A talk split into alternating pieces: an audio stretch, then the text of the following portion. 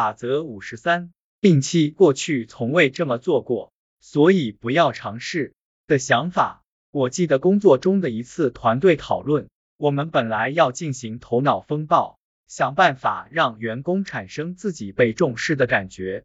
头脑风暴的意义在于接纳所有的想法，不做负面评判。可团队中的一个成员却几乎对每一个建议都做出了负面评价。他最喜欢的说法是这不行，我们之前从未这么做过。但是当我让他提出自己的想法时，他却一个也说不出来。不知道为什么，这个场景深深的刻在了我的脑海中，因为那是我见过的最极端的僵化思维案例。那个同事无法跳出自己看待问题的固有心态，无法想象自己从未体验过的解决方案。他和其他人一样。迫切的希望对同事在困难的一年中的工作做出认可。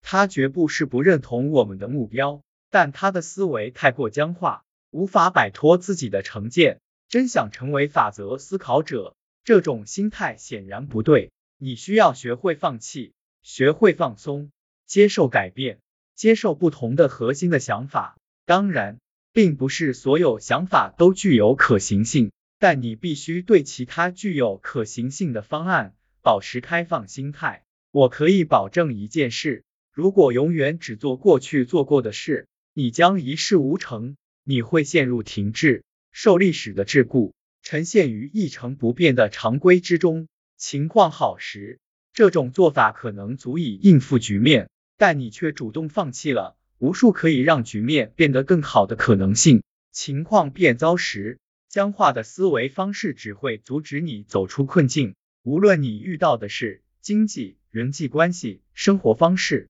还是与工作有关的问题，如此局限自己显然不可取。世界不断发生着改变，无论是在工作还是家庭生活中，你承受的压力都会逐年变化。所以，旧的方法不仅不再是最有效的解决方案，甚至可能变得毫无用处。五十年前，当你需要紧急向某人传送消息时，你的选择就是发电报。如今，这个方法显然不再适用。不过，幸运的是，一些愿意接受新观点、具有创新精神的人发明了移动互联网即时短信。我知道这是证明我的观点的一个极端案例，但我们并不是一夜之间就从电报换成了短信的。一部分人抗拒科技变革的时间更长，总想坚持老办法，而这些人因此逐渐落后于时代，直到最后不得不做出改变。而你和我，我们当然不想成为最后一个跟上时代步伐的人。我们想要领跑时代，就需要用最佳方式解决问题，而不是用过去用过的仅仅是最不糟糕的方式解决问题。我们希望拥有全面的选择，不希望对自己做出毫无意义的限制。从现在开始，不论是公开表达还是仅在自己的脑海中，我们都要排斥过去从未这么做过，所以不要尝试的不合理想法。